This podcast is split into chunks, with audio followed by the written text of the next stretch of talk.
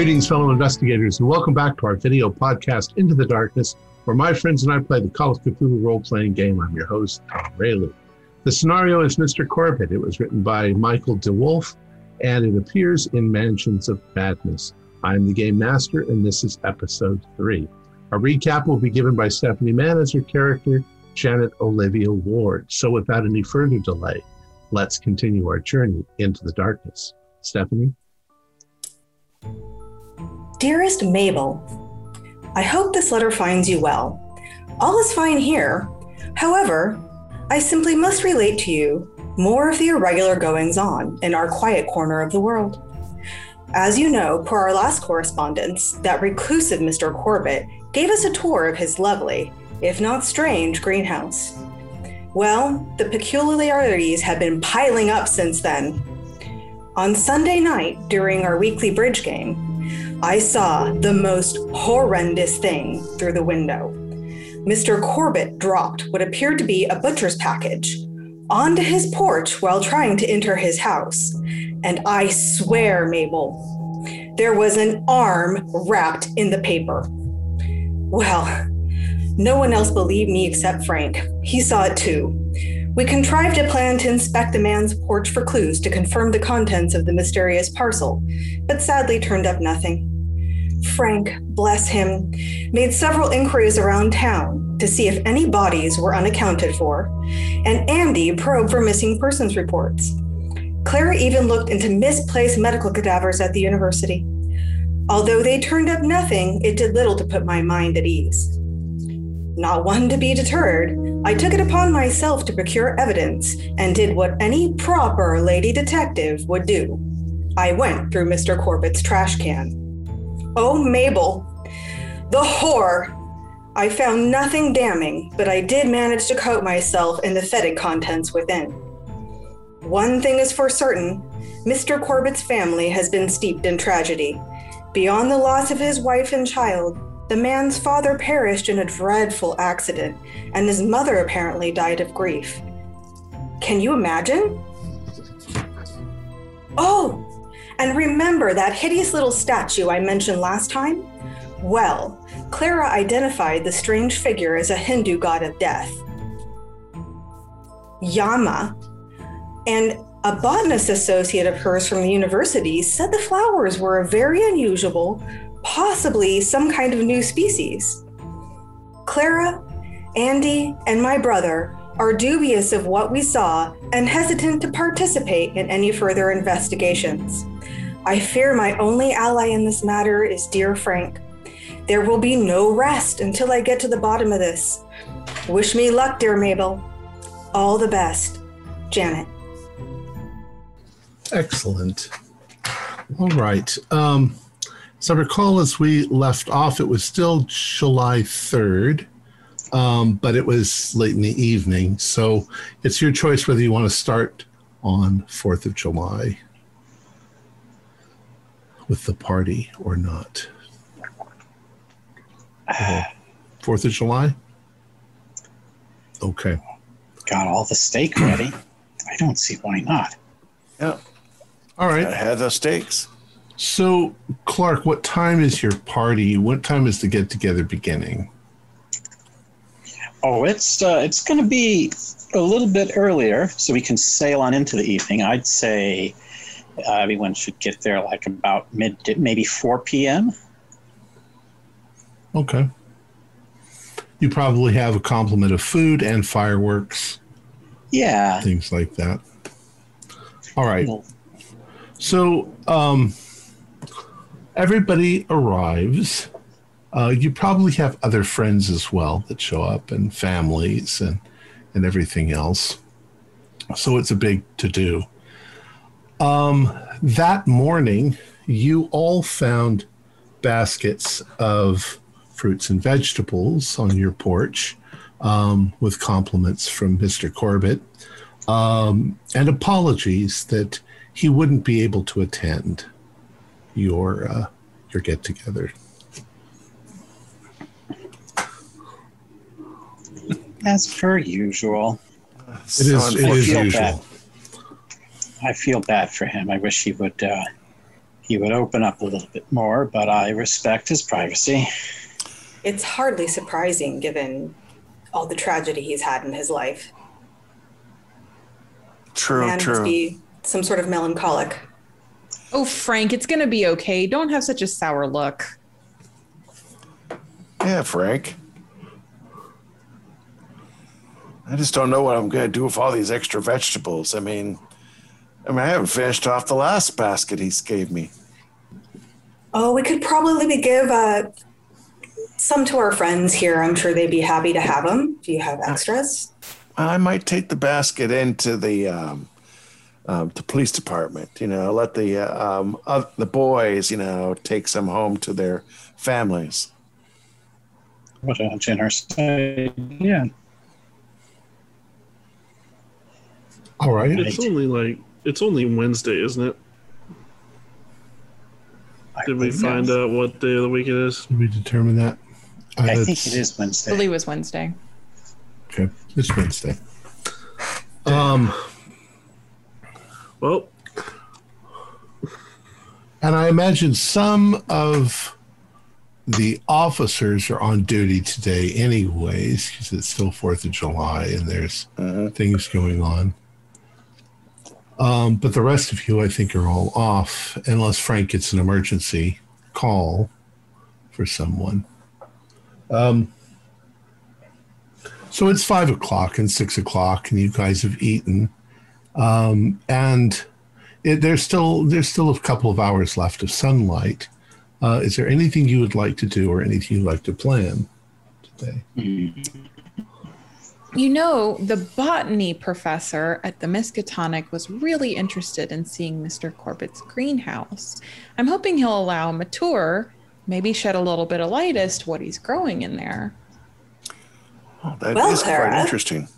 Maybe you and I could take a plate of food over to Mister Corbitt since he declined to uh, to join us this afternoon. It is the neighborly thing to bring him some food, of course. It certainly would be. Oh, make sure to bring some of the uh, the steaks. The steak was oh, excellent. Oh, yes, definitely, oh, Andy. Yeah. Good job on those steaks.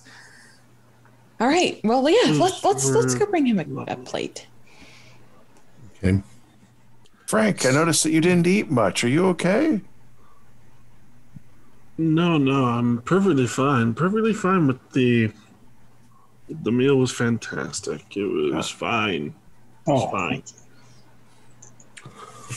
All right. So, Clara and Olivia, um, you you make put together a nice plate with uh, some meat and vegetables and potatoes and maybe a slice of pie or whatever you guys have brought. Um, and you walk across the street to Mister Corbitt's. His car is in the drive, and uh, uh, as you go up to the door, why don't you do a uh, a listen roll? Is a thirteen um, a hard success? That's a regular success. Okay, you both can hear music playing inside.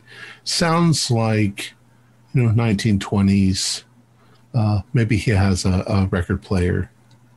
Uh, I don't know if they had record players or if they had Victrolas, but it's one of the, it's one of those things.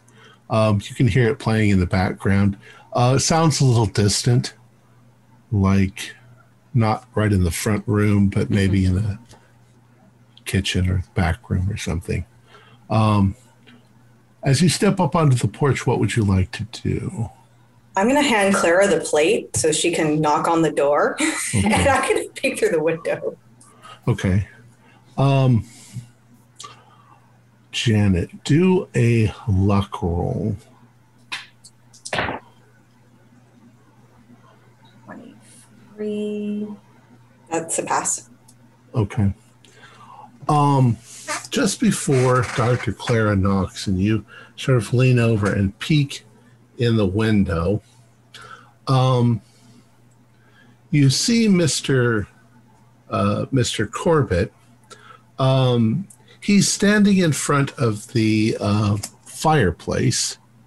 Um, there's a mantle over the fireplace, and he's looking at some photographs uh, that are in frames up there.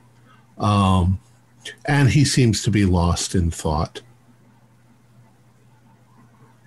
So you don't really see his face. You're seeing him just sort of standing there looking at something on the on the mantle. Can I so, make out what it is the photographs are of? I'll tell you, do a do a spot hidden, because he's it's a kind of a funny angle. And you're kind of looking through gauze curtains too into a... Oh, no, that's a fail. You can't see who it is, but, uh, well, you'll see in a minute if you open, if he opens up the door. Um, so do you knock? Oh, yeah. Um, you knock, and he uh, comes out of his sort of reverie, and he walks over to the door. He opens up the door.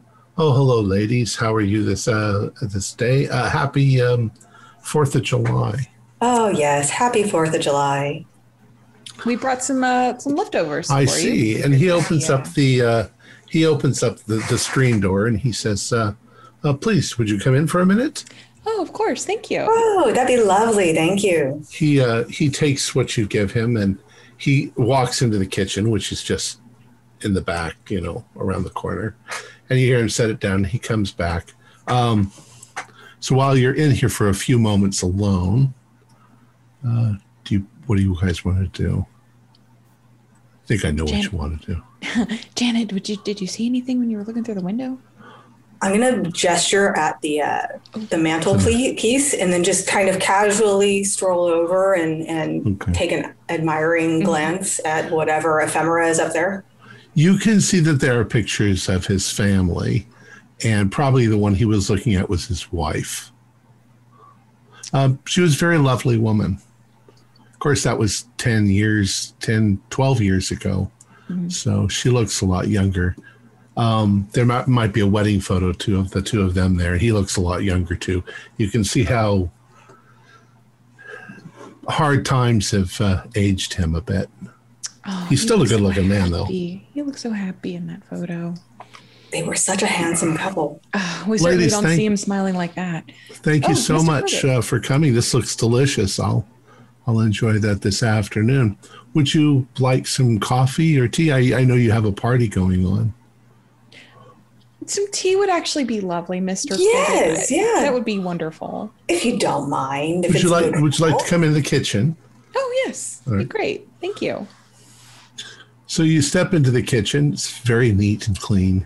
Um, it has a lemony smell to it, which is very pleasant.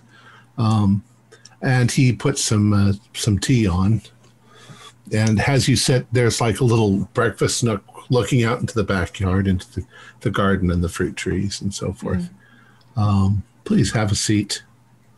Um, I, I'm afraid I don't bake cookies usually, oh, so I don't have right. anything like that. I've, I've had enough sweets at the picnic today. Uh, yes, that's pie looks delicious.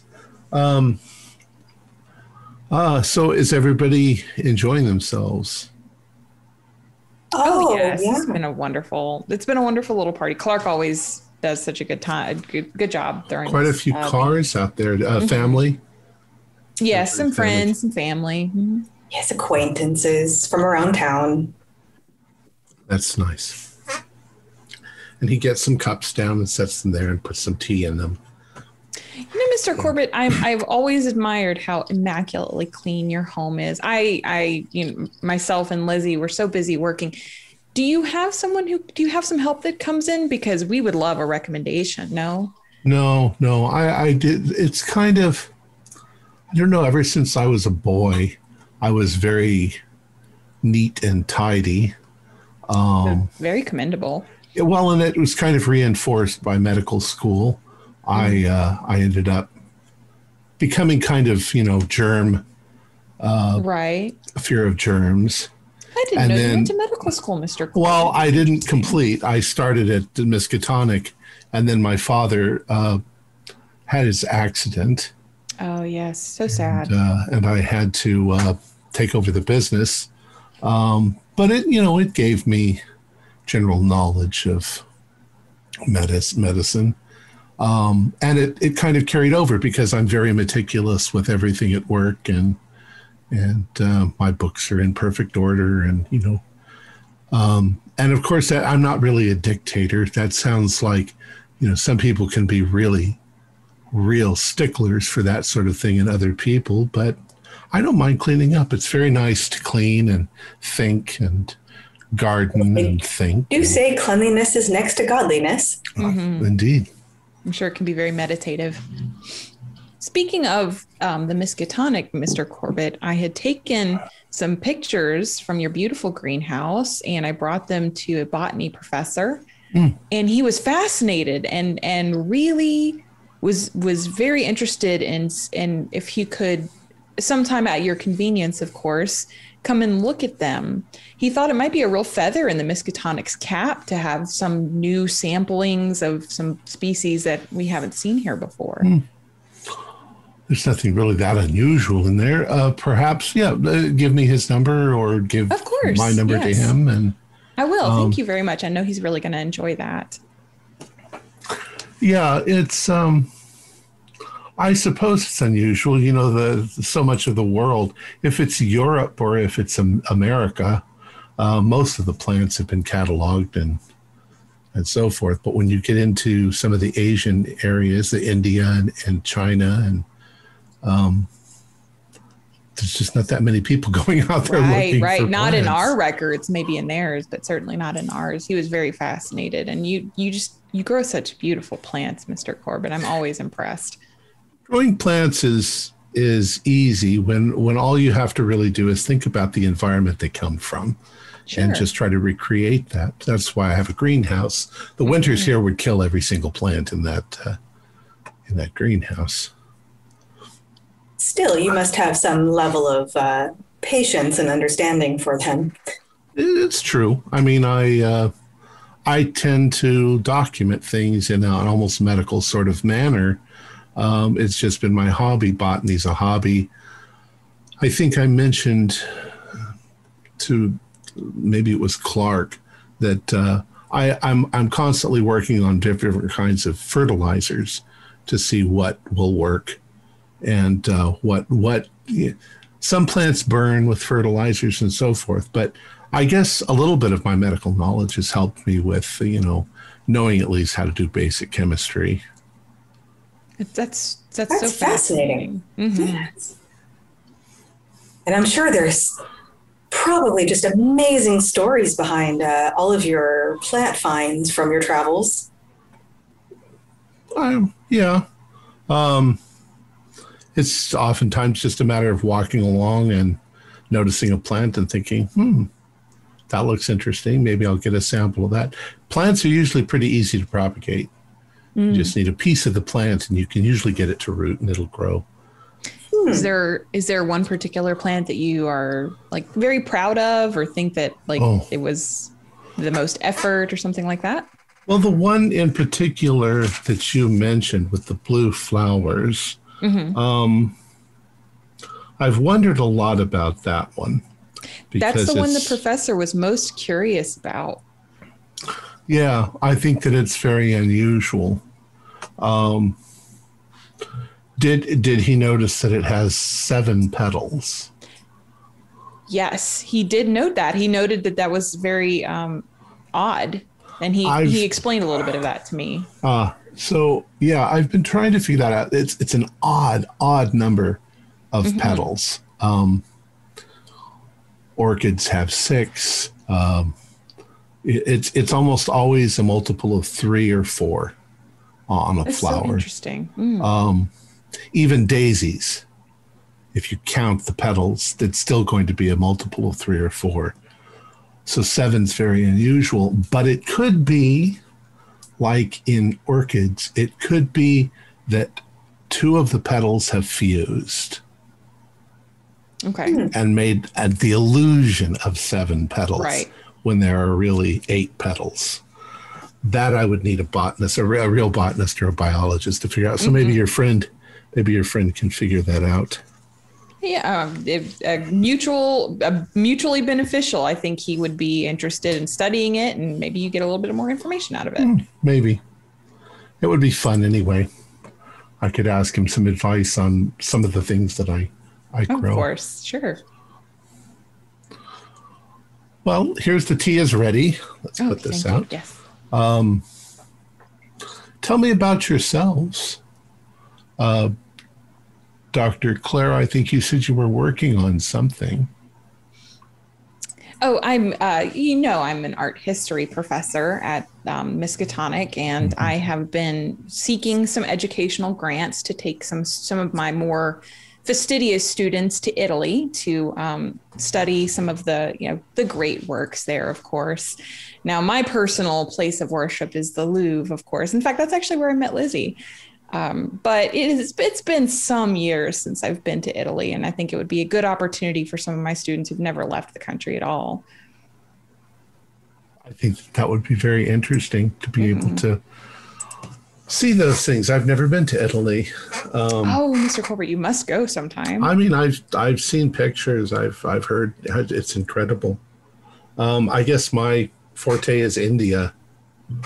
I've been there more I've than never been. Else. I'm very fascinated by that. Religious iconography in general fascinates me. Your little statue oh. uh, was just so interesting. Yeah, I, I picked that up in, in India uh, on one of my travels, although I, I don't quite remember which one it was. Um, uh, some other art as well. And he says, um, bring your, your tea. I'll show you something. Okay. No, thank you. Yes. And uh, he takes you into the living room. And he has kind of like a uh, a display case with curios in it. Mm-hmm. And there are some odd little things in there, some whistles and stuff. And there's this one rather strange looking uh, knife. Oh, says, how fascinating. He says, this is used in religious rituals. And uh, it's it's difficult to explain exactly how it's used because I don't really understand the depths of their religion. Mm-hmm. It looks positively dangerous. Well, it's it's not actually used as a weapon. It's it's it's a it's a way to focus the prayer to a single point in the universe, which is the point of the of the blade. Mm-hmm. Um, I also have this on the wall. Uh, which I thought was very nice. Uh, he has a framed uh, painting, and in front of it is a page, also framed, or, or to the side of it is a page also framed, of uh, translation from, I think, the Bhagavad Gita. That's what mm. he'll say to you. Uh, but so exotic. It's an interesting oh. text. Um, why don't you read it for yes, us? Yes, of course.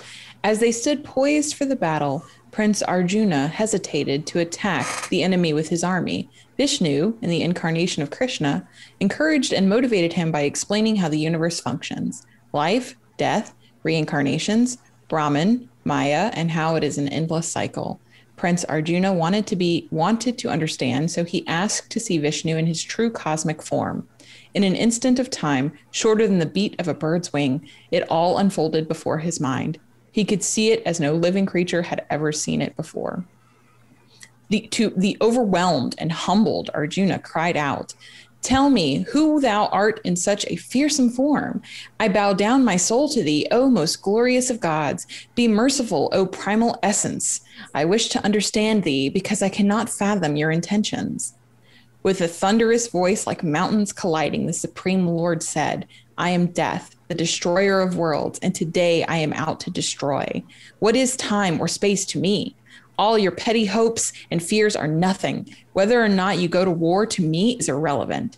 Every man here arrayed for battle will die. They shall all cease to exist. From my perspective, they have already been destroyed by me. I am the universe and I command. All things are one to me.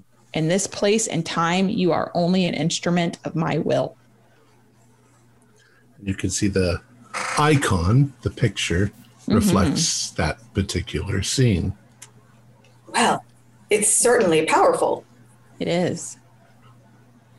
It's it's so interesting to see different religious um, understandings of gods. You know, the, the Christians believe in a more benevolent God. Some believe in a more vengeful. It's just very interesting to me. That's a, that's a beautiful work it's, of art. It's very deep and it's something you could spend a great deal of time thinking about. Oh, for sure. Yes. Well, ladies, don't let me keep you from your party. Mister Um, Corbitt, this has been lovely. Thank you so much for the tea and for showing us around a little bit, the, the, the, your beautiful home. It was very kind of you. You're very welcome. And he shows you to the door. And you guys leave. Wow, that was certainly interesting. I know. And my goodness, a, that passage. Mm. Just, it makes, oh, that, that seems like. Depressing. I don't know. I, a little bit questionable, maybe. Certainly exotic. Uh, yes. It makes me think that India would be quite a fine setting for a novel. Oh, yes. Something mysterious, mysterious far-off lands. Yes, ooh. And uh, cults of murder, death, and destruction. Just seems... Mm. Yeah. Maybe you could even manage to get a trip out there, you know, for research purposes. Oh, oh it's just, I mean, I shouldn't hope to dream. That just seems so far-fetched. A woman traveling there alone. Oh, well, we could go to, we could go together, Janet. I've always wanted to view the the um, the religious iconography over there. I'm only mostly familiar with European art. I, I wonder if Clark might like to go as uh, as uh, broadening the business. Maybe there's oh, some of sort course. of textiles or fabrics there. You might find exciting. Well, the two go, of you are coming. Yeah, your guys yes. are rejoining the, the walking back over. Well, yeah. That was certainly interesting. Sounds like it. You were over there for quite some time. Ah, uh, yes. Yeah, sorry to just walk away from this lovely party, Clark. But oh, no, don't feel bad about mm-hmm. it. Well, he invited us to sit for tea, and then uh, always a nice man, Mister Corbitt. Um, he certainly has a sense of decorum. Uh, he showed us some. Very interesting things he's collected in his house. I don't quite understand it. Clara could probably explain it better. Just, I, I think it must have been Hindu iconography and then this passage to go along with it. It was so uh, just strange. This, this God talking about how, you know, man means nothing to him and he has already destroyed all of these men preparing for battle. So he cares not for them in this fight. And, oh, it was fascinating. And then this little instrument he showed us, I'm, I agree with you, Janet, that looked like a weapon of sorts, but he it's insisted certainly. that it wasn't. Well, one thing's for sure. It could kill a man. You all know that Mister Corbitt went to medical school? I had no idea. That was hmm. very interesting. Did did any of you know that, Frank? No, I did not. Clark? I've always known him as um antiquities you know, dealer. Yeah. Yeah. But I, I do know he's had a lifelong love affair with India as he's incorporated it into his business. So I'm certainly not surprised that he has an affection for their lore and artifacts. Of course, of course. He travels there quite frequently. So this, this all makes sense. Yeah, and your wife was just telling me, Frank, about the beautiful elephant he gave you. Yes, the... the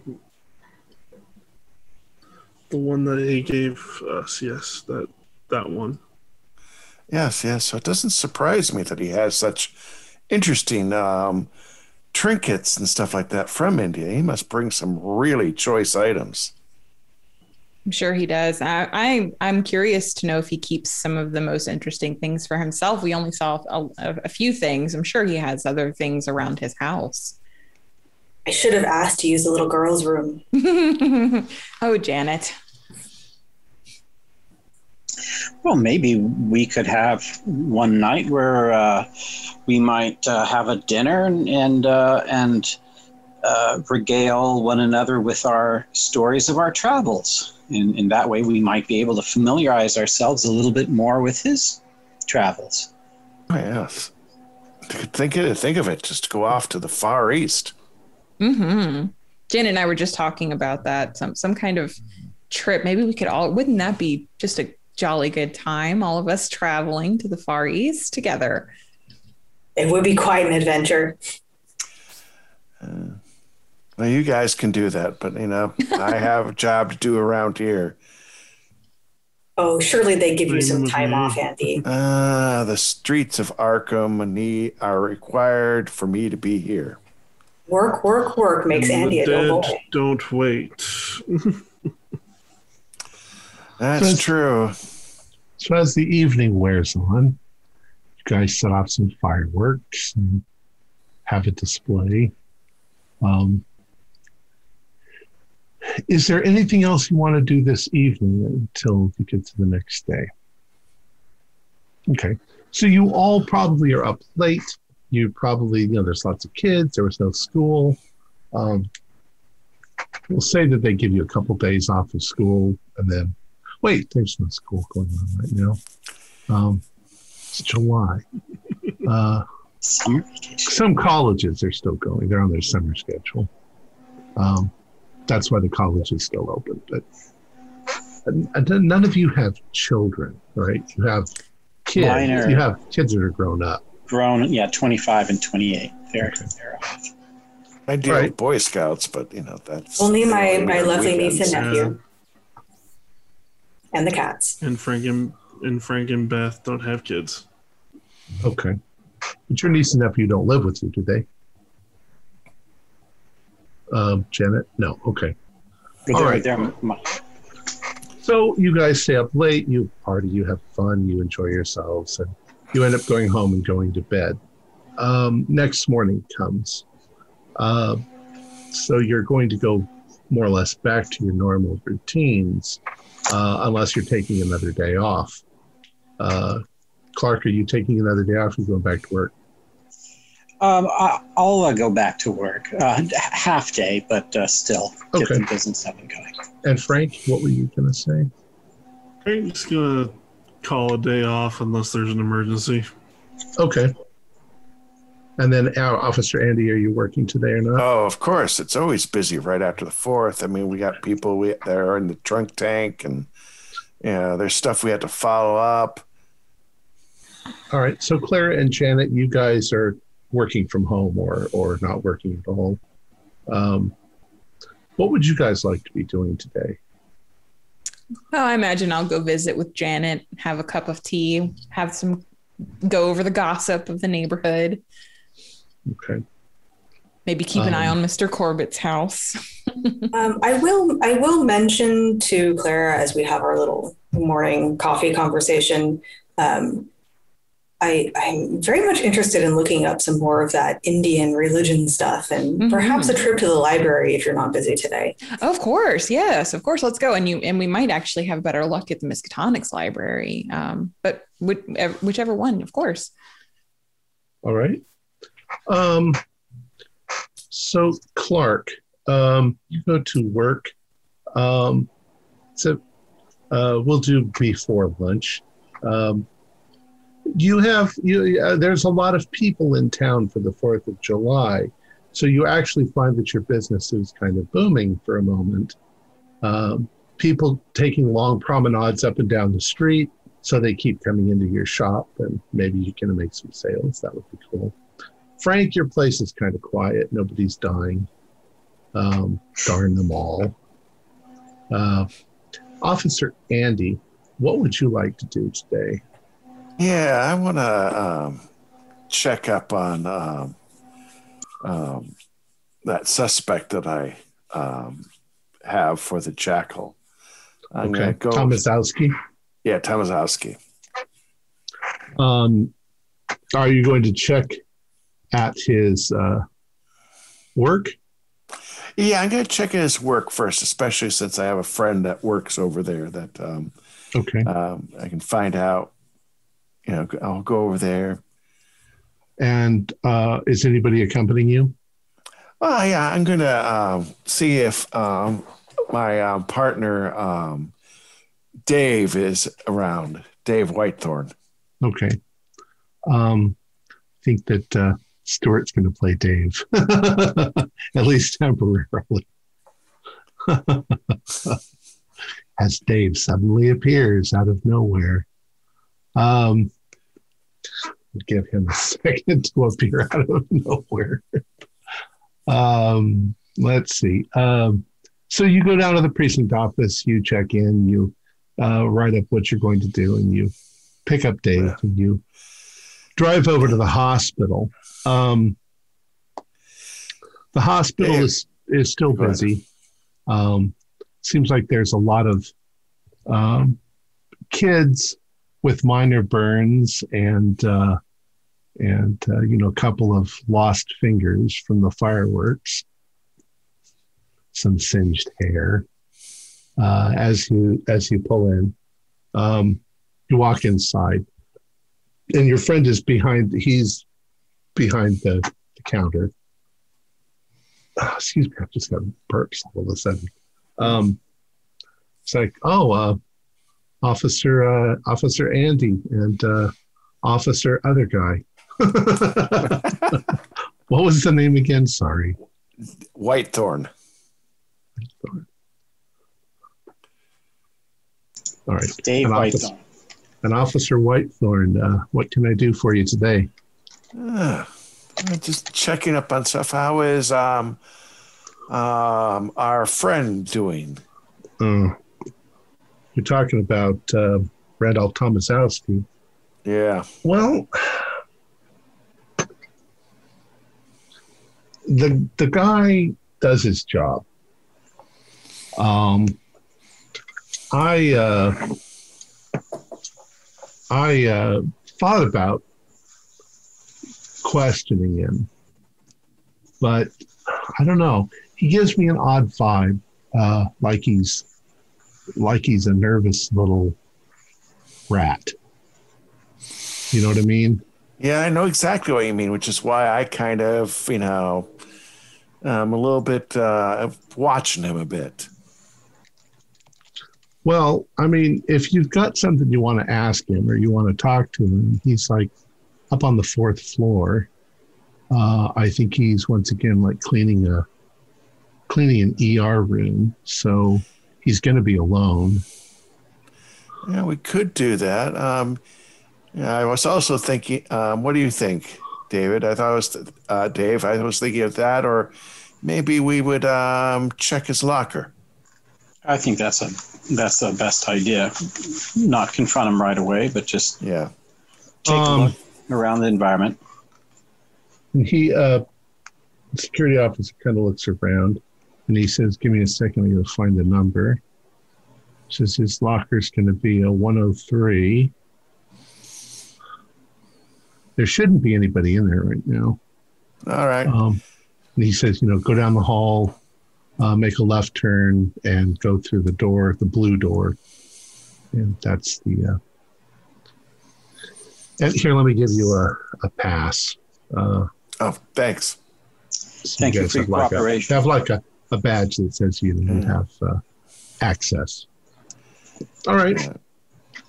Um, so you go down... the hall, uh, make a turn, go down to the other hall to the blue door, and you step inside. The lights are on. Um, there are showers in the back. You know, if if employees need to take a shower, uh, there are uh, a lot of extra supplies and things in here, and there's rows of rows of lockers. Uh, you go to one oh three, and there is a uh, padlock. They've all got padlocks. All right. I'll do a pan around the. Um, there's nobody sure there's else no one. In there. All right, go. And this is the guy, Dave, that I was telling you about. Um, this someone else had, you know, fingered him possibly for the jackal, but didn't follow up on it. So I checked it out, and this guy is a petty criminal and done some other things. It wouldn't surprise me if this guy, if he's not the jackal, knows a lot more about it. Yeah. Okay. Yeah, the last I heard, he was the number one suspect, but there yeah. wasn't a lot pressed on him. Yeah, and I, I got this itch, you know what I mean? And I thought, you know, I wanted you to be aware of it, and you know, because you'd usually have the night shift. Um, yeah. So you can, can yes. kind of keep uh, an eye on things. Yeah. Hmm. It's locked.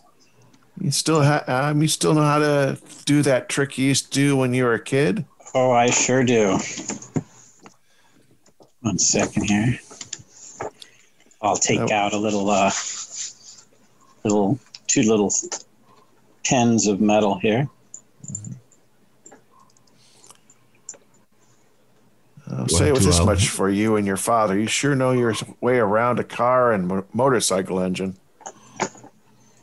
Well, all righty. Do a, a lockpick? Yeah. Oh, yeah. Pick one. Okay, that looks pretty good. That's a thirty-six. Yep. Okay. So uh, it takes you just a couple of seconds, and uh, you manage to pop the the little lock. Um, huh. You take the take the thing off, and you open up the locker. Now, carefully, his, very carefully, slowly.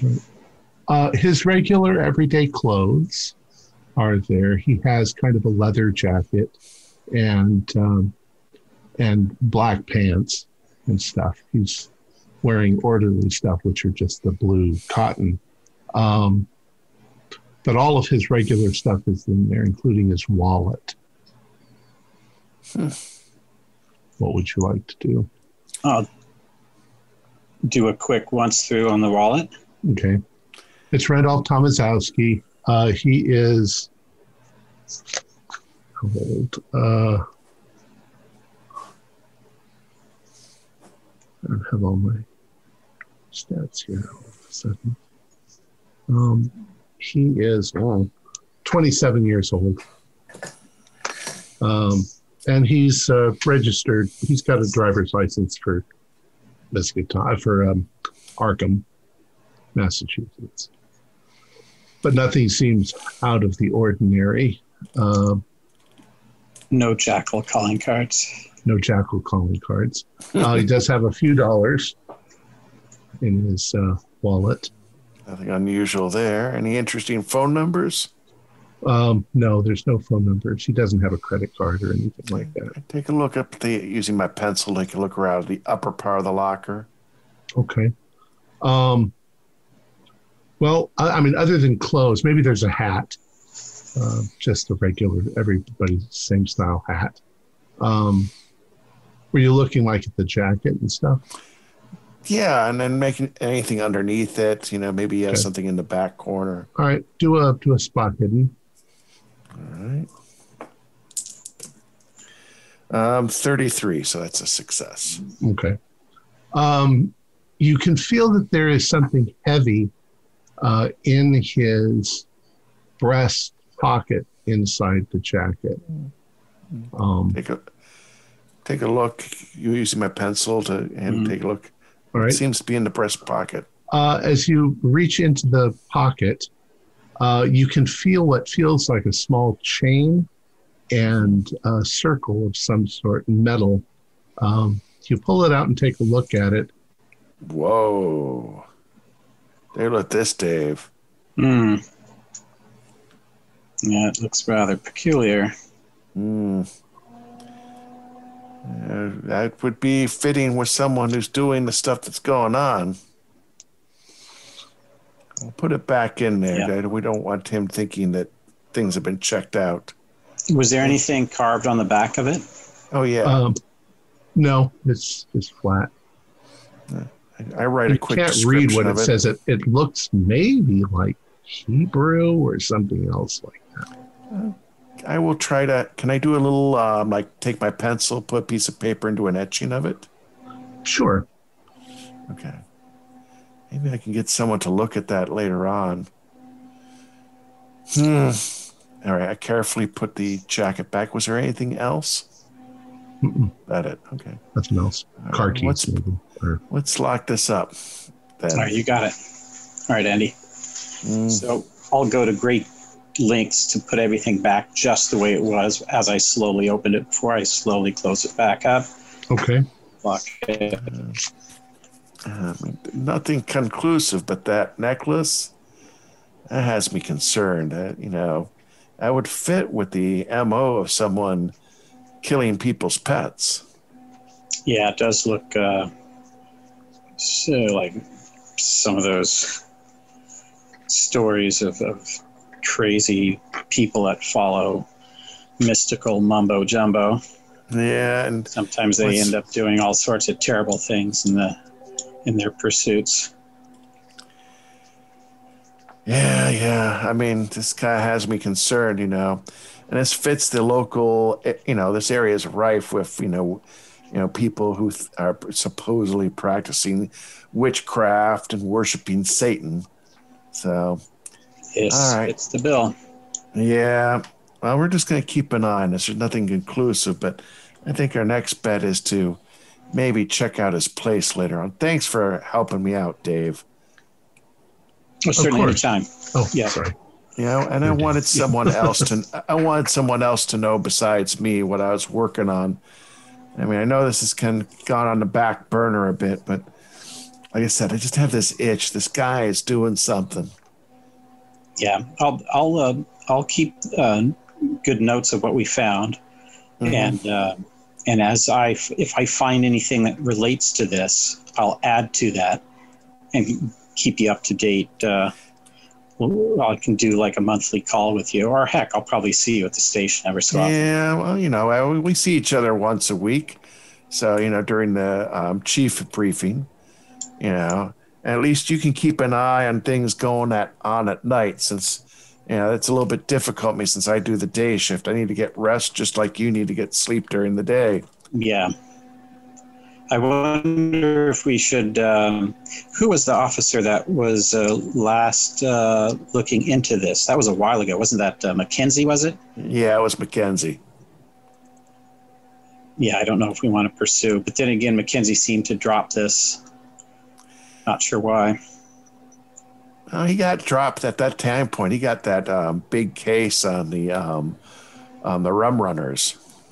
Oh, that's right. Okay. Yeah, that makes sense. Well, it, so, it actually, it also was probably that if you don't have any evidence, then there's not anything that you can, you can't hold a person forever. Yeah. So yeah, they so, questioned him and he didn't give them anything. So. Oh, sorry. Yeah. All right. All right, Andy. I'll, I'll yeah. see you later in the week. Hey, yeah, uh, you take care. Uh, right. You know. Have a good one and, and enjoy that um, that weekend motorcycle ride you like to do. I can't wait. I cannot yeah. wait. Counting the days down. All right, Andy. All right. Was there anything else you wanted to do, Officer Andy? Yeah, that later on that evening or after I get done with work, I'm going to go to the Miskatonic University, see if I can find someone who is a linguist or something with ancient, be able to figure out what this rubbing says. Okay. I might hit the occult department first. That might be my best bet. That's a big department at Miskatonic. Yes, I know. um, all right. Uh, so nothing between now and then, because it's still morning. Oh, yeah. I mean, uh, yeah, but I got to do my work. So do your work. Okay. Yeah. So you go back to work and um, the day goes fairly normal for you. Um, Clara and Olivia, you guys were going to go to the library. Did you decide which one you wanted to go to? Oh, Janet, I'll let you pick. It's whichever one you'd rather go to. Oh, I mean, I'm fine with either one. I think you're right. The uh, Miskatonic one would probably have uh, more what I'm looking for. Maybe more academic, at least. Might have a little bit more information. Okay, let's do that. Okay. Um, when you uh, go to the university and you look up Hindu deities, um, you can find books that talk about specific sort of um, major deities, um, Shiva, Vishnu, Brahman. Um, and of course, Vishnu catches your attention because it's the same name. Mm-hmm. As this. Uh, it doesn't. It doesn't give you. I mean, it gives you like a, a huge amount of information, but you basically get the uh, uh, the sort of impression that um, you have gods, and you have the incarnations of gods, and you have the avatars of gods. and the avatars are the gods in human form, um, almost akin to Jesus, um, except that, like Krishna, they aren't actually human. They're gods pretending to be human. You get that in Greek mythology as well, where Zeus will pretend to be a human, or Apollo will pretend to be a human. Um, and some of them are somewhat indifferent to humanity, and some of them want to teach humanity the truth and get humanity to rise up. They believe in reincarnation, that we get multiple chances. Every time you're born and you get reborn, Uh, you become higher up in level, and that where the gods are now is where we will eventually be, but the gods will still be our gods because they will have advanced even beyond that. Um, and their views of death, because of the reincarnation, they're not really anti-death. They're afraid of death. It's like, it just means they'll come back. Um, and outside of the game, I don't know very much at all about Hinduism. So, sure. Um, but you also get the impression that because of the avatars and the and the incarnations and all of this, that there are more gods in Hinduism than there are humans on the planet, um, and they all have different aspects. So, uh, you basically can find a deity to worship whatever you want for any occasion. You know. For any occasion, right? Um, what a novel idea! But it doesn't really give you any insight into anything, right, other than right. it's a, it's it's a curiosity for people who are not into that religion. Mm-hmm. Um, and it would be hard. To, it would be hard to imagine Mister Corbitt being a, a Hindu. That's you know, true. Living yeah, in, living here. He's eccentric, but maybe not that eccentric. Right. Yes, and uh, I, I do believe he is. Um, he he eats meat, and I don't I don't think that that is. Um, I think in the Hindu religion they're typically vegetarian, so that that line, yeah.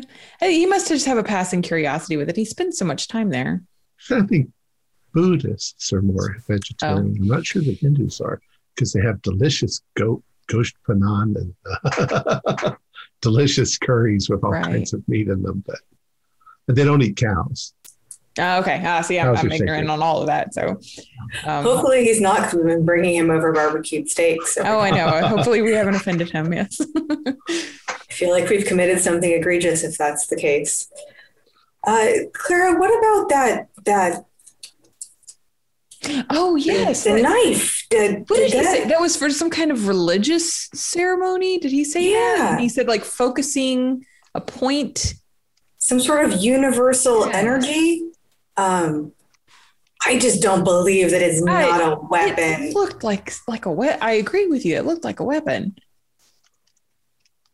I mean, what a dastardly thing to stab somebody with that, mm-hmm. with all its little points and angles. Mm-hmm. Is there anything we can find about that? Or is that also just kind of like lost in all of the many, many texts on uh, Hinduism? Um, do a... Um... to a library roll.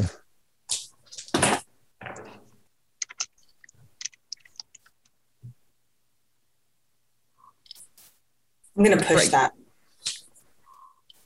Regular success. Okay. Um, trying to remember. I think that it is called a Purja. Or okay. Per, per, Phurba? Phurba. Phurba. That's it. It's called a Phurba. And yeah, it's not necessarily even sharp, but the idea is that it's almost like they would use it in a blessing where the the the, the spiritual energy is focused to the point which they touch, and that becomes like the center of the universe. Um, that's interesting. That's a complete non-Hindu hmm.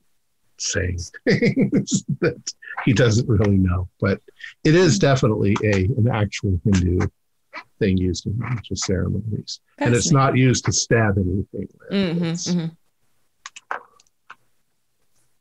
Seems like such a dangerous thing to make, but I guess if they don't make them sharp, you know. I suppose so. I suppose so. Is there anything else you would like to look up? Uh, um, I would like to look up, because uh, I got so distracted the last time I was at the library with mm-hmm. all the other stuff I was looking up. I imagine that the university has uh, local periodicals in their records as well. Newspapers and periodicals, yes. I'd like to look up Mister Corbitt's wife. Okay. Um, go ahead and do a library rule. That is a hard success. Hard success. All right. So try to figure out about twelve years ago or so, you start going through the Miskatonic uh, Sentinel, and uh, you find this. Obituaries, May sixth, nineteen eleven. Corbitt, Lynn Ann Myers, age twenty-three, died in childbirth in her home. A graduate of the Pierpoint School, Miss Corbitt was married to a local businessman, Bernard Corbitt, a little over a year ago. Funeral services for both mother and child will be held Saturday afternoon at Saint Paul's Church in Arkham.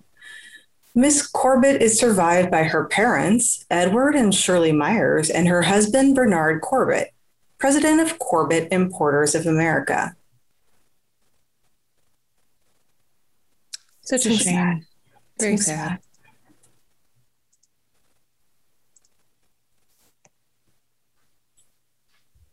Poor Mister Corbitt. His his life seems to just be dotted with tragedy. Um, I wonder. Uh, go ahead. I can't recall off the top of my head, Clara. Did, was her family local? Uh, you know, I'm not sure. Would we know that, Tom? Uh, the Myers family, you don't think they were.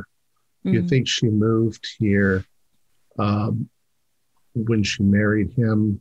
Mm-hmm. Uh, you think they might be like Nebraska or oh, something okay. like that. So she mm-hmm. came quite a ways. I wonder how they met. I wonder if she's buried here. Probably Saint Paul's Church. Mm. Hmm.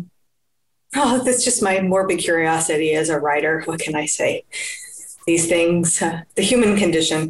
Of course. I, I can understand. I know that whatever you and Frank saw, it certainly shook you. I could understand wanting to look a little bit deeper into oh, that. well, that yeah, it wasn't even in my mind right now. I just was uh, I, just curious, you know, um, uh, the his wife's portrait on the mantle was what uh, mm.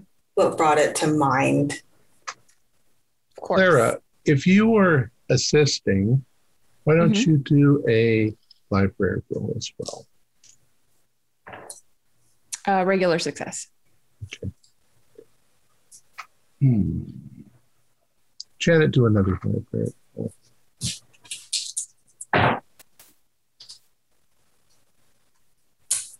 No, but I'll push it. You want to push it? Okay. Yeah. The whole library is going to come collapsing down on top of you. Shelf after shelf after shelf, just dominant. Terrible. That's, uh, no, that's an eighty. Okay. Paper cut. Ah. Yeah, you break a name. Now we reenact the scene from The Mummy. All that's right. That's what I was thinking. uh, you, in fact, do not find anything else. Mm. Um, Look at this latest issue of Vogue. Oh, fascinating. Yes. And for three hours, you sit there looking at ladies' magazines, um, as proper ladies should in nineteen twenties. Um, all right. So uh, after that, you probably head back. Uh, is I'll there stop else? by the botany department just to give the professor Mister Corbitt's number. Okay. So they have um, contact. All right. Uh, let's see. Do I remember what his name was? Uh, Professor Bill Rinko, Professor mm-hmm. of Botany. Um, uh, he looks up from his desk. Oh, um, um, I recognize you, but I'm afraid I don't remember who you are from the other day. yes, yes. I brought that photograph of that really interesting flower. Oh, we had right. a discussion about it. Yes. Yes. Um, the, the owner, the cultivator of that flower is, is more than happy to show it to you in person. He actually oh. has a very fascinating greenhouse from with plants from all over the Orient. Um, I have his number here if you'd like to contact him. Oh, sure. Um, yeah, um, I, some of the other things in the background were really interesting.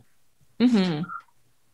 Um, do you know if he uh, uh, is he uh, into that sort of thing?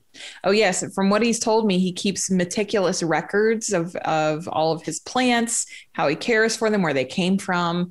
Um, he likes propagating them. So I, but he wants to know more about the plant too. So he's oh. interested in whatever you could provide information. I, I, I actually was wondering if he was doing some sort of experimentation. I'm not sure. I don't, I don't know.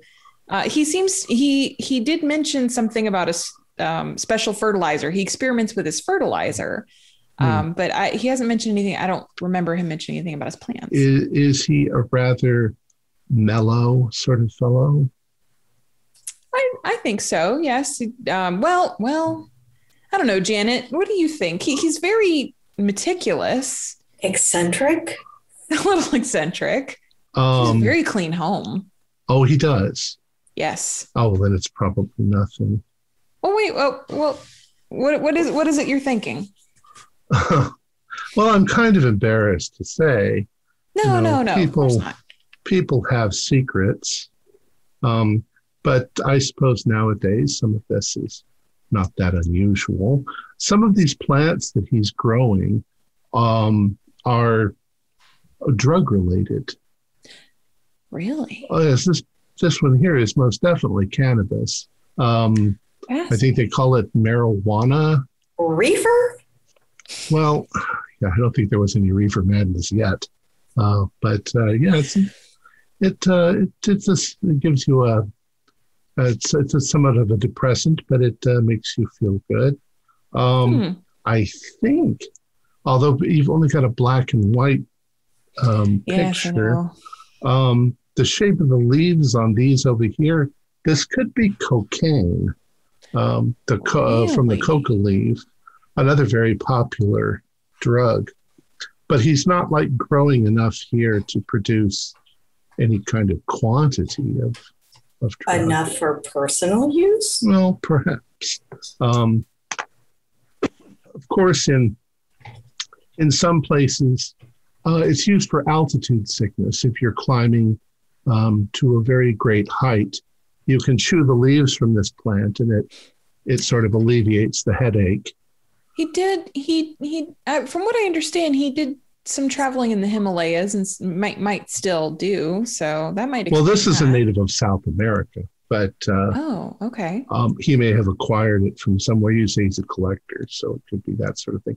Maybe he has a theme. Some people, some That's people light. grow specific plants. This one is Digitalis, a foxglove. A lot of you in the town have that in growing in your gardens. Interesting. Um, okay. But in large quantities, it's a deadly poison. Really?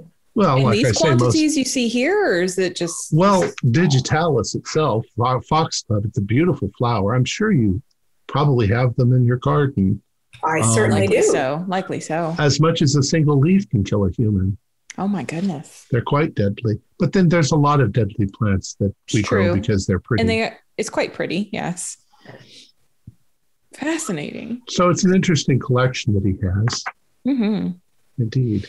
Would you mind, it, when you do go visit Mister Corbitt, um, Pat, would you mind uh, passing on any information you learned about this new plant? I, I am quite curious about it now myself. Oh, sure, sure. Thank you. I mean, if it's an unknown species, I might ask him if I can spend record some time it. with it. Yeah, sure, of course. Um, the the obvious uh, advantage to letting me discover it is I could name it after him. Oh, wouldn't that be interesting? In general, okay. botanists don't name anything after themselves, even though they're the discoverer. They always name it after somebody. And since he really discovered it, mm-hmm. that would be that would be quite quite pleasant. Of course, thank you. Wonderful. His name is Bernard Corbitt. Bernard Corbitt. Okay, I've got that written down. Thank you very much. Should be Have quite a great day. Fascinating. Yes. Uh, uh, just a quick question for mm-hmm. you before we go. Is, is there a, a book available in the library here that I might check out about uh, dangerous and medicinal plants? Oh, sure. yeah, I'm sure there's quite a few. Fascinating. I can see the book title now, Garden of Deadly Delights. Well, have you ever seen, you've probably seen some of those beautiful French gardens that look like they're gigantic knots tied of Oh, plants. Yes. Those are usually all medicinal herbs, things that apothecaries would use and, and so forth. Um, you said something about him making fertilizers, so mm-hmm. I don't know, he might be using some of these the chemical ex- extracts in his I- ideas. Uh, who knows? It'll be fascinating to speak. Mm-hmm. Yes. Yes, I'm sure it will. All right. Good night, or good afternoon, ladies. And you guys leave. Um, so we got to get something for Frank and Clark, and let's let's say that at some point this afternoon, the three of you are getting off of work at the same time, and you meet in the street, uh, in the middle of town. But Frank was staying home. Oh, that's right, you were staying home. And I had a busy day at work. I was just I was just going in for a half day, and wow, did it pick up. I'm trying to get you three together somehow. We'll just say that, that Frank goes into town to pick something up, and uh, because he's tired of eating remains. Uh, that's what you call leftovers. Um, yep.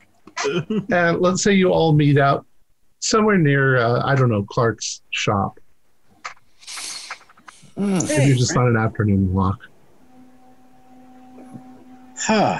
Wow, what a busy day. I was just going to do a half day, Frank, and gosh, the people wouldn't stop coming in. It was great business, but I'm exhausted. I'm glad it's the end of my day here. Ah, well, Frank, that's good. That's good. Clark, how's it going? Whew. Oh, hi, Andy. A wonderful yeah. day. Just finishing up my beat. I was mm. busy. Busy down here. A lot of people, a lot of visitors coming in for the holiday.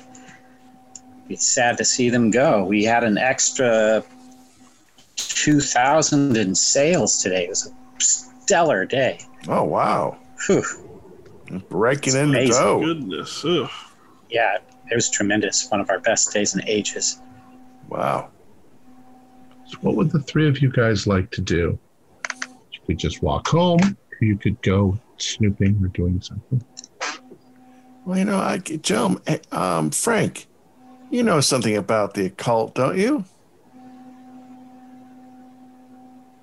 Uh, I've done my share of dabbling in my youth, and uh, I am a Mason.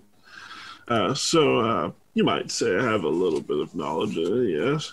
Well, take a look at this. I, I, this is a rubbing I did of some evidence I've, that I, um, well, something I'm researching. I got a, I got a suspect in mind, and uh, this is what we found. I hand him the rubbing.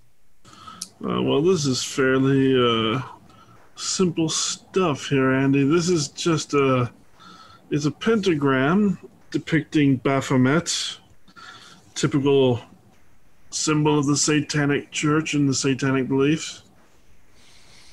All right. Well, that puts me. I, yeah, yeah. I'm starting to be more and more confirmed. I can't, you know, confirm anything to you, gentlemen, yet, but um, slowly building the evidence. Maybe I can solve uh, at least one of the crimes around here that's been occurring. Well, hopefully Enter. you will get to the bottom of it. I hope so, too. I have my suspect. Just a matter of getting enough hard evidence against him. Thanks, Frank. Sadly, religious iconography, you can't really condemn a man for his religious creed, can you? Well, you know, unfortunately, this neck of the woods, when you get something like that, usually means people, um, you know, pretending to do witchcraft or worshiping Satan, you know, and you know, you know, mm. usually means sacrificing animals and stuff like that. So, you know, gotta that take a look like into what it. The jackal was doing. Yeah. Yeah. I don't, I'm kind of working an angle I have. Well, I hope whoever it is, I hope you catch him, Andy. So do I. No one deserves to lose their pet, that's for sure. Especially in such a horrible and misguided way. But we'll catch him. We'll catch him.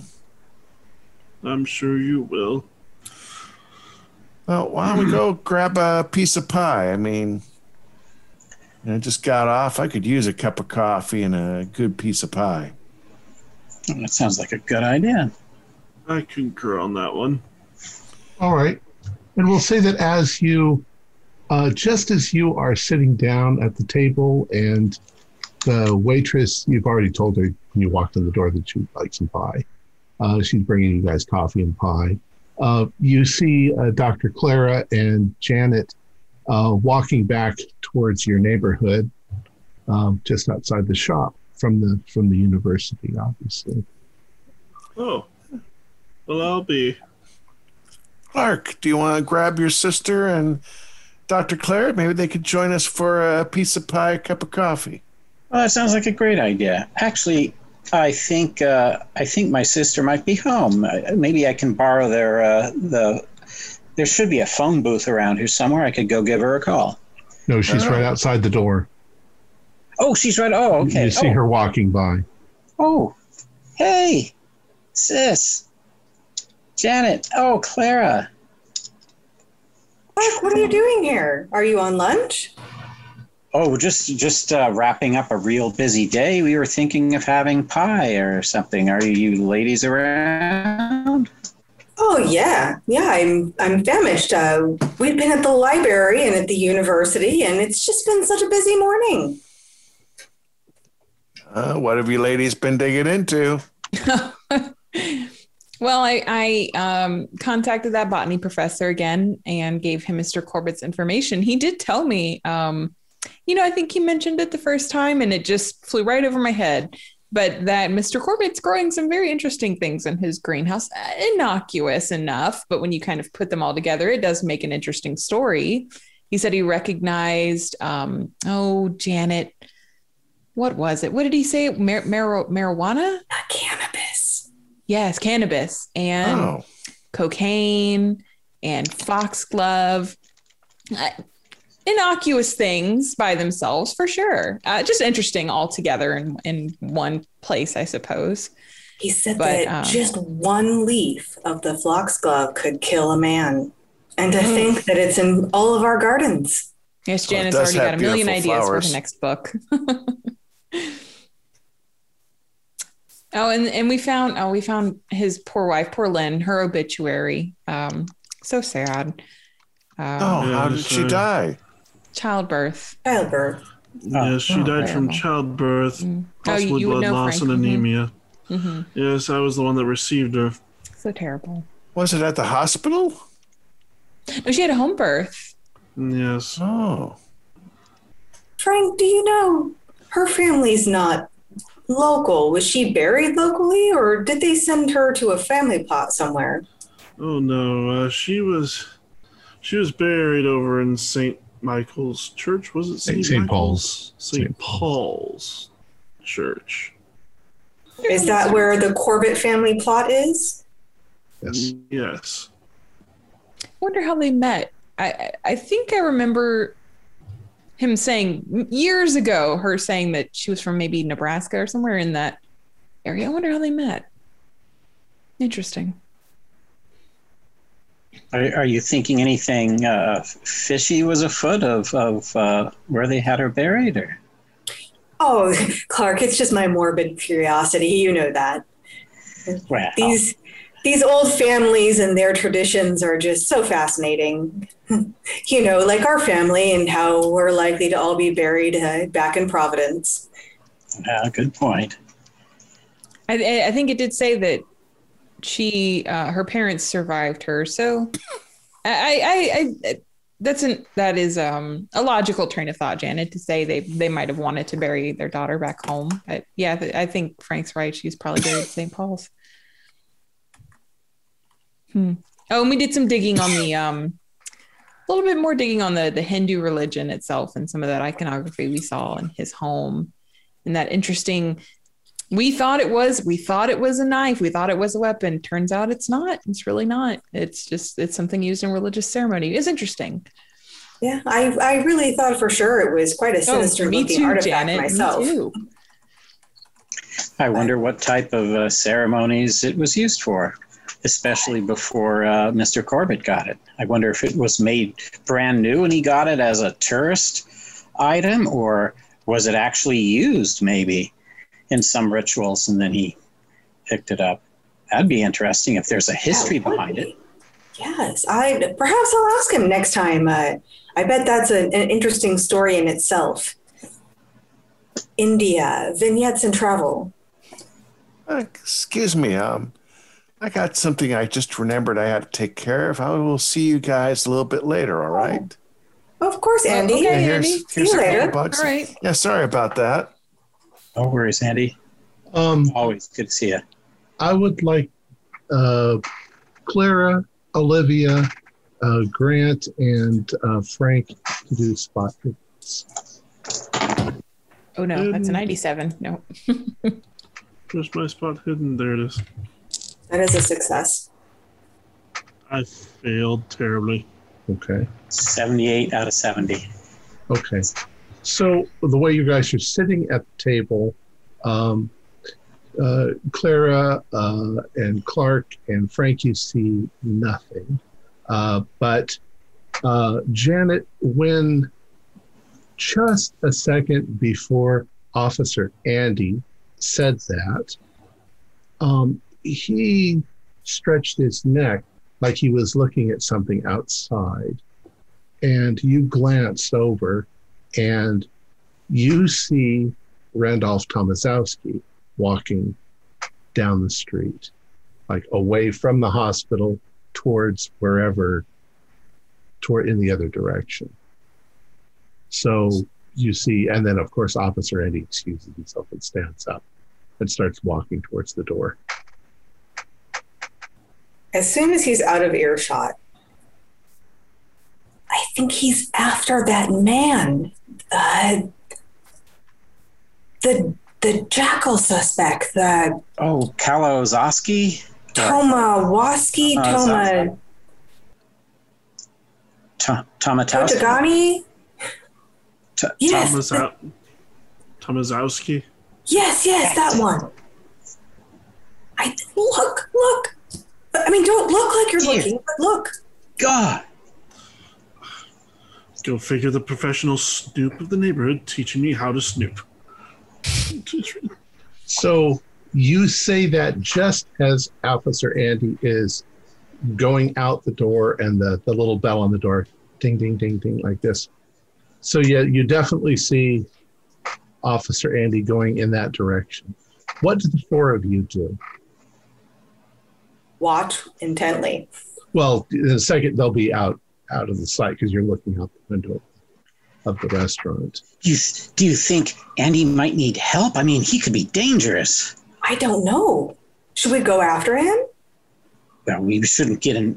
We shouldn't stop him from doing his business, but I'd want to maybe stay back and make sure he's okay. Let's go, Clark. Grab my handbag and run after Clark. Oh, and I make sure I put a couple dollars down on the uh, the table to cover all of the tip and the pie and the coffee and everything that I have. Frank, what are you going to do? Set the pie down and fine, I'll follow along. So the three of you are Clara, Doctor Clara, are you getting up? I suppose so. I'll settle the bill and then follow, right. But I'm not running out. All right. So the four of you go out the door, and Andy has already gotten maybe Frank turns thirty, around, thirty feet away, and then comes over. Um, Officer Andy, do a. Uh, Call it a stealth roll. All right. Regular success. All right. Um, Tomaszewski, you're pretty sure Tomaszewski is heading towards his apartment. All right. Okay. I'm gonna hang back a little bit, but keep on see see if he set you know has any contact with any, what shops he goes into as he's heading that way. Okay. He doesn't seem to be going into shops. It looks like he's going somewhere. All right. You know. I'm just gonna follow um, from a distance. Okay. Um. So as you're walking along, he looks skittish. Um, mm-hmm. So you know he'll he'll he's kind of looking around as he's going, but you're a ways behind him. Uh, are you on the opposite side of the street, or did you cross the street? Um, I'm probably going to be um, probably be better if I'm on the same side of the street, because if he does a glance back, he might see me on the opposite. So I'm going to be on the same side he is on. Okay. Uh, so you cross the street and you're on the same side as he is. Now, it's the day after fourth of July. It's a busy day. There are people out. It's the middle of the day. There's not a, it, there's never a huge crowd in Arkham, but um, there are other people around. And there are cars in the street. So, of course, uh-huh. you manage to cross the street without any problem. People stop. It's, it's not crazy. Um, uh, the four of you, what are you doing? You see him cross the street to get behind Tomaszewski. I'll stay a block away from him. Like, I, I don't want to be, I want to be like far within sight, but not cramping his style at all. Okay. Like, so um, like a whole block. You all, you're all together then? All right. Um, Tomaszewski gets to the end of the street and he stops and he reaches in his pocket and he uh, pulls out a cigarette and he lights the cigarette. And as he's standing there, he's turning back and forth, um, and he's going. He's going to look straight back. Um, you you can tell that he's about to do that. I'm going to step into a. I assume there's businesses with that. With right. the, and I'm going to step in one of those. So all right. So do another stealth roll just to see if you manage to do it. All right. Ooh, a hard success. Okay. So just as you see him glancing, uh, or just before he glances, you step into a uh, the front end of a store, the, the little cubby, and so he doesn't see you, but he does see the four of you a block back, and he sort of, uh, we'll say, Andy, that what you are looking at is you're looking through glass into the display case, out the front of the glass, so you can still see him. But very likely he can't see you. Um, he glances and he sees the four of you standing there, like looking in his direction. And uh, uh, he stamps out the cigarette and he starts walking away faster. Uh, Andy, what hmm. do you do? I see he's a little bit, um, like he's noticed something. Um I take a quick glance back just to see if I noticed what he noticed. Yeah, you see the four of them. And they're now starting to catch up towards where you were. Um, uh, he's, he's on the fear now, so I might as well just wait till they catch up. Because okay. he's, he's, he's... So they catch up. And... they come around the corner. They don't. They didn't see where you went. Yeah, I step out. I go. Oh, uh, Andy, were, are you all done with what you were doing?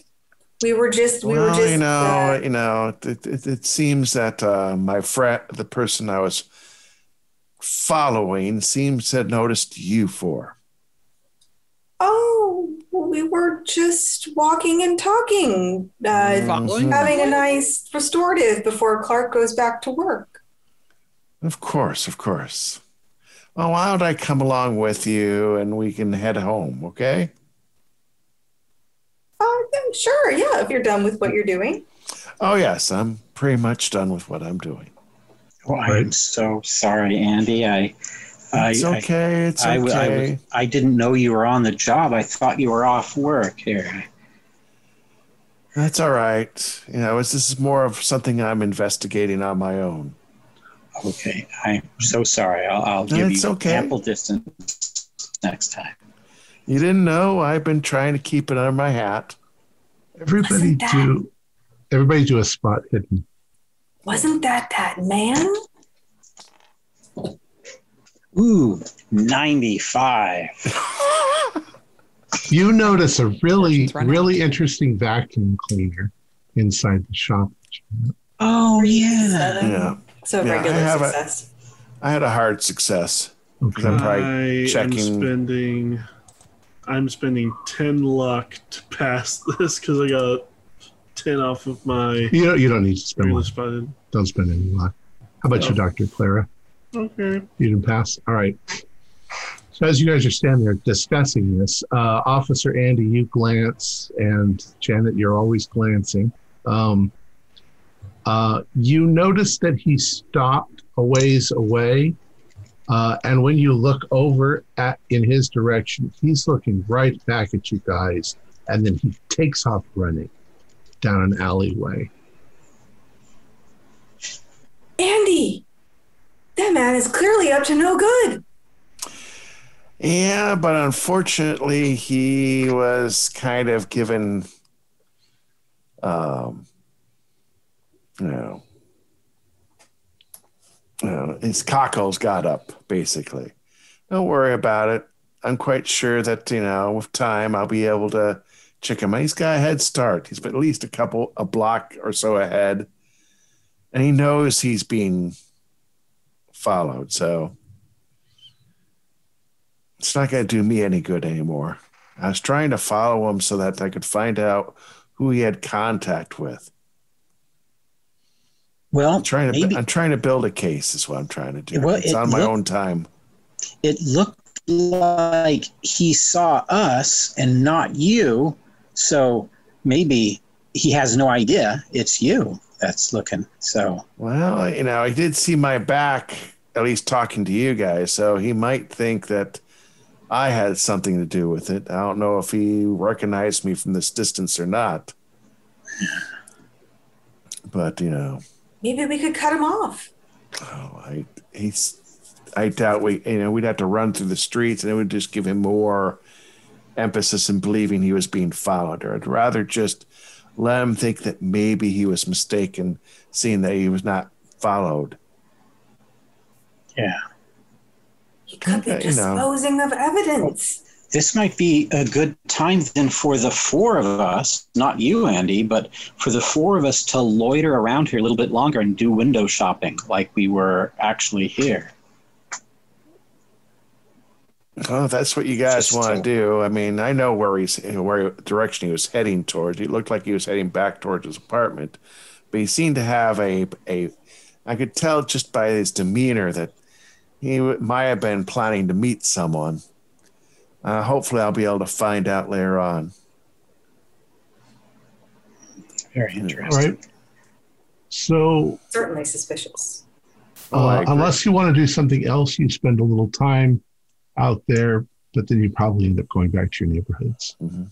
Your neighborhood. I'd rather have him think that you were looking for me than anything else, because okay. If he takes a peek back and sees that we're hanging together and chit-chatting and looking at the stores, maybe he'll get another idea. Yeah. When we return to our neighborhood, is uh, is Mister Corbitt's car pulled into the driveway? Yes, it's it's there. You've you've gotten home. Uh, I don't know. Probably in there. It's. I'm sorry. If you're getting, I, I'm kind of confused about time. Are we there about five o'clock getting home? That's, that sounds fair. Okay.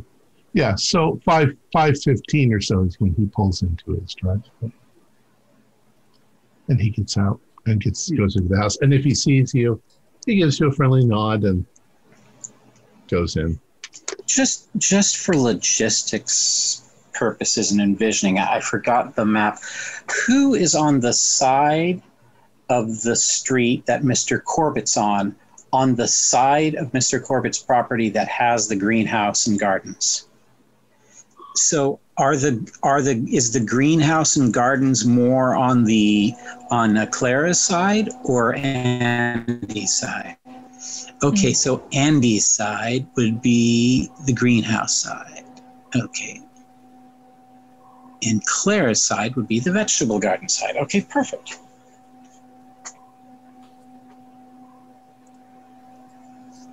Okay. So are you all going home, or are you going to congregate for a while?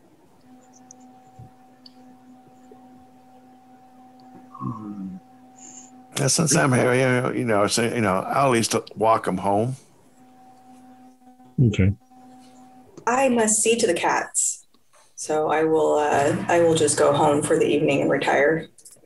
Yeah, and I'll walk you, you know, by your house because we're neighbors. So I'll just keep on walking on by. Have a have a good night, Janet.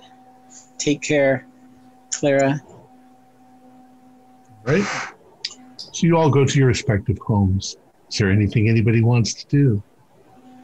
Uh, I'll make a quick call to Dave just to let him know that I was following him, and I think he, I, I was spotted, or um, at least he was suspicious enough that he uh, decided to peel away. That way, um, Dave is up to um, you know up on the, what's been going on. Okay. All right, evening comes and evening goes, and the next morning. Um, once again, we are back to regular work days. Uh, Clark goes into work. Frank goes into work. Officer Andy goes into work. Uh, Claire is working on her uh, her historical uh, art and documents and whatever she wants to be working on. And Janet, you are maybe cleaning the house or whatever. Pretending I'm writing. Okay, you're pretending you're writing. Um, is there anything you all would like to do today? Um, I would like to return to the library because I'm going to look up uh, the dangerous plants of North America. Okay. And uh, if Clara's at home, I will invite her to come with me. Okay. Of course. Always look for a nice opportunity to get out. All right. So you guys are going to look for poisons and dangerous plants. Um, in whatever spare time you have for the other three, what would you like to do? Yeah, I'm going to see um, maybe uh, since uh, um, Tomaszewski had a, a rap sheet. Um, some of the stuff he did, he had to ha- go through a pawn shop or a few other things. See um, um, what I can find out about his past associates, or about him from past associates. Okay. Um, what you find is not an incredibly long list, but it gets it. There's a lot more of it the younger he gets. Um, which probably means that he's gotten more clever as time goes along.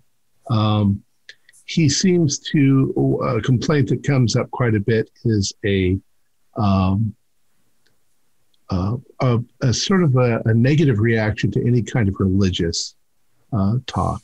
You know, people being polite have invited him to church, and he's quite... Uh, anti-religion, at least anti-Christianity, anti-Judaism, or anything like that. Um, and that sometimes causes him problems at work, getting into scrapes. He has a problem with authority. That's the kind of stuff that you see on his record. When he was younger, you see that he gets into a lot of fights, uh, that there's a lot of little petty theft stuff. Um,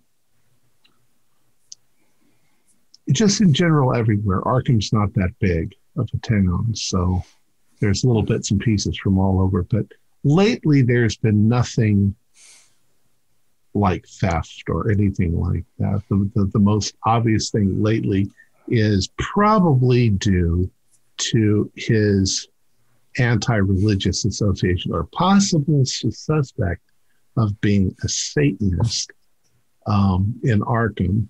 And that's why maybe that they suspected that he might be some sort of weird animal sacrifices or something, um, which you've now, you don't know for sure, but you've definitely confirmed, excuse me, that um, he has an association with Satanism.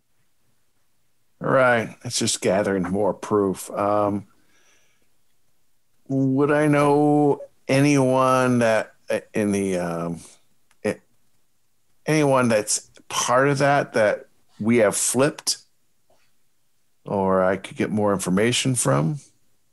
Not really. I mean, I'm mm. pretty much giving you all the information you can. All right. Um, well, at least that's more than I had. I'm going to give him a, you know, I'm going to try to, like I said, I right now, trying to follow him right now would be a bad idea. I'm going to wait a few days, maybe a week, and try to keep an eye on him again because he might recognize me. And plus, he's probably really antsy right now. Well, do uh, do an idea roll for me. All right. Um, I'll spend one point to make that a success. Okay. Your your past experience with punks like this is you can sometimes get them to squeal uh, if you corner them. All right. Well, then I'm going to try to do that. I know where he works. Um, and, you know, I know when he gets off, so I'm going to try to corner him as he's getting off. Okay. Uh, maybe with a little bit, you know, if I can, you know, have the, um, make sure that the, my friend at the hospital lets me know when he's, you know, in his locker, at his locker, and kind of corner him then. Okay. So you're so, going to try to, you're going to corner him when he's in the locker. Yeah. All right. Uh, did you want to take anyone with you? Yeah. Um, well, do I want to? I'm going to see if, uh, yeah, I'm going to see if Dave is available first. Okay. Uh, so once again, playing Dave uh, Whitethorn is our quick change artist, prop magician, Stuart Lively. All right. So the two of you approach. Uh, you've already called um, the the guy, the, the security guy. Um, security guy says, uh, uh, "Yeah, he just went into the uh, the lockers. You could probably catch him in there. You can catch him with his pants down." Yeah, that's what we're thinking. I'll go around back and cover the exit while you can grill him. All right, okay. I go out there. Tomaszewski. So you're going to go uh, cover the exit in the back of the. There's like yep. a dozen exits to the hospital. Oh, just to the room he's oh, in. There's only one entrance or exit. Okay. Well, then I will, as we enter, I will stay at that exit. Okay. So there's no way for him to go. All right. Let's see if Tomaszewski is taking a shower. Uh, he is not taking a shower, uh, but he is. Uh, in front of his locker, and he's taking off his scrubs, or not scrubs, but his orderly clothes, and he's putting on his jacket. Um, all right, so he's doing that as you come inside. Yeah, yeah. Officer, well, before I ask you, officer, are you addressed as a police officer? Yes, I am. Okay. All right. So, go. Yeah. Randolph, I was hoping to catch you here. What the fuck? What do you want? Uh, just want to know what you've been up to lately. And as he says that, I uh-huh. m- make sure the door closes loudly, and I stand in front of it. Okay. Uh, what what the fuck's going on?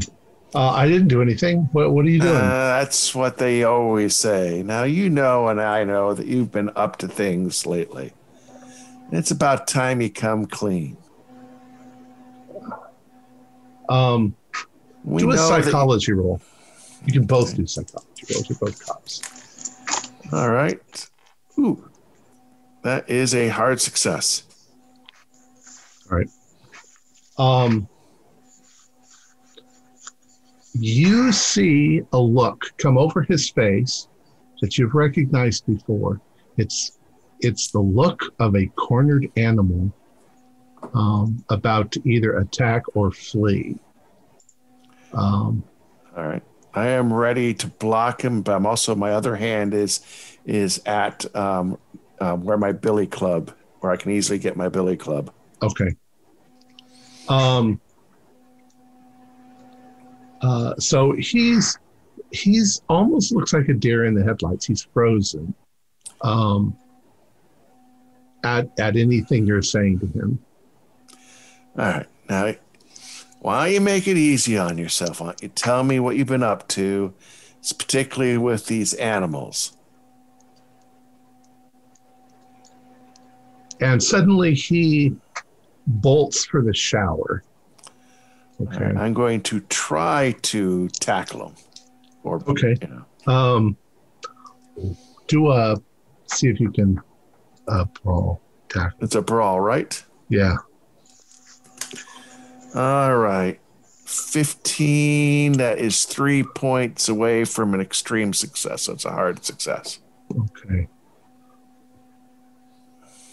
All right, you um, tackle him as he dives. He's, it almost turns into a dive because he's getting ready to run into the showers. And when you tackle him, you grab his legs. And he goes down. Um, he got a ninety-nine. So I am going to say that as he goes down, there is that tiled lip going into the showers. And he strikes that full force with the side of his head. Uh, and there is a horrible crunching noise. And blood sort of spatters onto the ground in front of it. And uh, he, you're not sure if he's unconscious or not, but he's definitely twitching as he is. Dave, get a med team in here. She tried to run, uh, escape. It. And, um, on it. Pulling in med team right now. All right. All right. Um, medical team comes in. There's a medical emergency. They come in. Uh, they uh, they take him. Uh, do a luck roll. All right. What is my luck? Um, just got it. sixty-five. Okay. Okay. Um. So they they take him in, and, and your friend is like, what the hell happened? I started questioning me. They decided to take a run for it. Tried to grab him. It. Yeah. Shit. Um, I don't know what to do in this case. Uh, you guys are the police officers. Say he was resisting arrest? Yeah. Or... That's why I would say resisting arrest. Kind of. Yeah, he when he was he was approached to be questioned, he spooked and started running and slipped in the shower. Do you um, do you stick around to find out what's going on? Yeah, I do. Yeah, we yeah I sh- I'll I'll do that. It's uh, my beaten area, so plus I probably know some of the medical team in the emergency. So okay. Um, they do what they can for him, but he dies. hmm. What? I'm not sure how police, I suppose police, you're going to be able to say that you were questioning him and he uh-huh. ran and slipped and you will be believed. But, um, he's dead. Yeah. Well, we're going to collect it. You know, he was still in his, he hadn't changed into his um, regular clothes, right? He was halfway changed. Yeah. All right. Yeah. I'm going to see if we can get a hold of his, apart- his apartment keys. Okay. Um, Yes, that's easy for you to do. And say, Dave, why don't we check out his apartment? I'm quite sure if there's any evidence, we'll find it there. Right, yeah, at this point, we should Bad probably... luck on his should, part. He shouldn't have tried to run. We should, uh, if, if we should probably contact uh, the uh, inspector on duty. Yeah. To start work for a, a warrant uh, search. Yeah. Um, in. All right, there's a lot of uncomfortable questions that are asked. What was he suspected of? Why did he, you know, exactly what you'd expect. But within, okay, I don't know anything about police procedure. Within half an hour or so, um, uh, you have a warrant. You have permission to search his place. And any irregularities, you know, the police are going to cover that up. Um, okay. All right, so what would you like to do? Well, I guess Dave and I are going to head to his apartment, check it out. All right. So you arrive at his apartment, which is dark. Um, and uh, you gain access. Uh, so you're going to go up and start looking around. Um, the apartment is unusually dark. Uh, it looks like he has black curtains and he has black shades that he can close up. Um, I don't think you need to do a spot hidden. Let me just describe it for you. When you walk into the apartment, the apartment reeks. Um, not so much like unusual reek, but like somebody who never cleans their apartment. The place oh. is filthy. There are food uh, wrappers and things on the floor. Um, the, the guy never picks up after himself. There's dirty laundry. Uh, there are stains on the furniture. Um, and directly across the room, Uh, there is a little table set up with this. Oh, Jesus. Take a look at this, Dave. Yeah. And I think, you know, I, w- I was hitting the nail on the button. Why don't you grab, uh, why don't we carefully take that knife? It might have some blood stains. Yeah. Of animals and stuff like that. I'm I'm ex- suspecting we brought uh, with the warrant we brought a camera for such sure search. Yeah, so start doing um, taking pictures of it all. Take taking pictures of all the evidence and such. You want to help me with the icebox after you get the photos of the this room? Yes, yeah, I have a funny feeling we're gonna find something in the icebox. Yeah, I want to make sure we have a photo of it. Um, you go to the icebox and you open it up, and there are a lot of old things in there, and uh, and other things. Uh, but amidst the uh,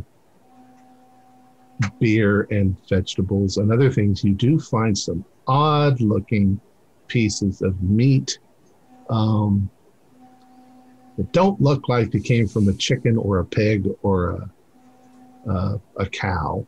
You're thinking oh. dog and cat, maybe?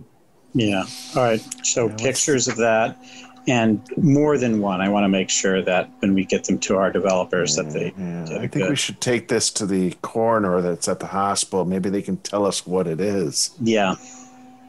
Yeah. Well, you can almost tell because if it's got a paw or if it's got a, oh, yeah. a cat. Yeah, yeah but we take photos of this, but I'm going to gather it all up and take it in as evidence. Anything in the freezer?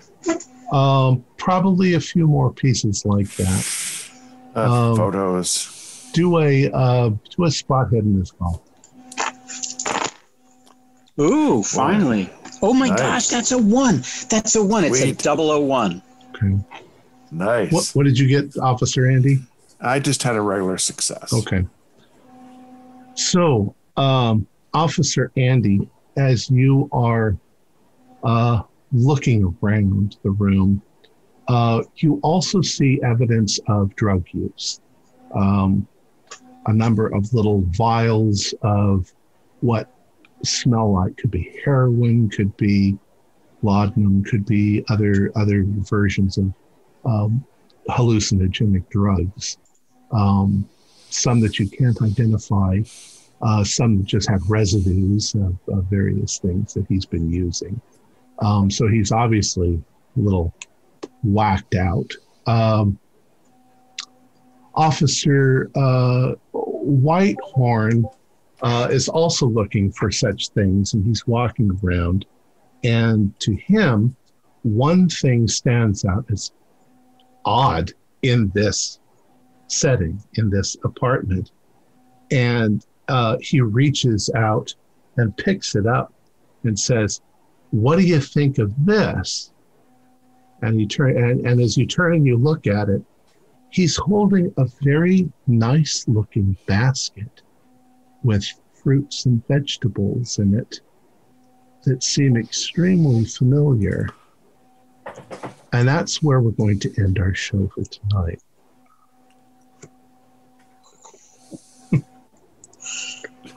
Our players included Holly Buto, Stephanie Mann, Orrin Meyer, uh, Jeff Beck, and Stuart Lipley, with myself as the Keeper of the Secrets. We have a Discord server where you can chat with our other members. You can set up private games and learn the finer arts of gameplay and game mastering. There's a link below. We provide audio-only versions of our shows for you to download from Podbean or iTunes. The costs involved with the show are provided almost entirely by our patrons. Without them, we wouldn't be able to do what we do. We have a new patron. Uh, Saren Frost has pledged three dollars a month to our channel. Thank you so much, Saren.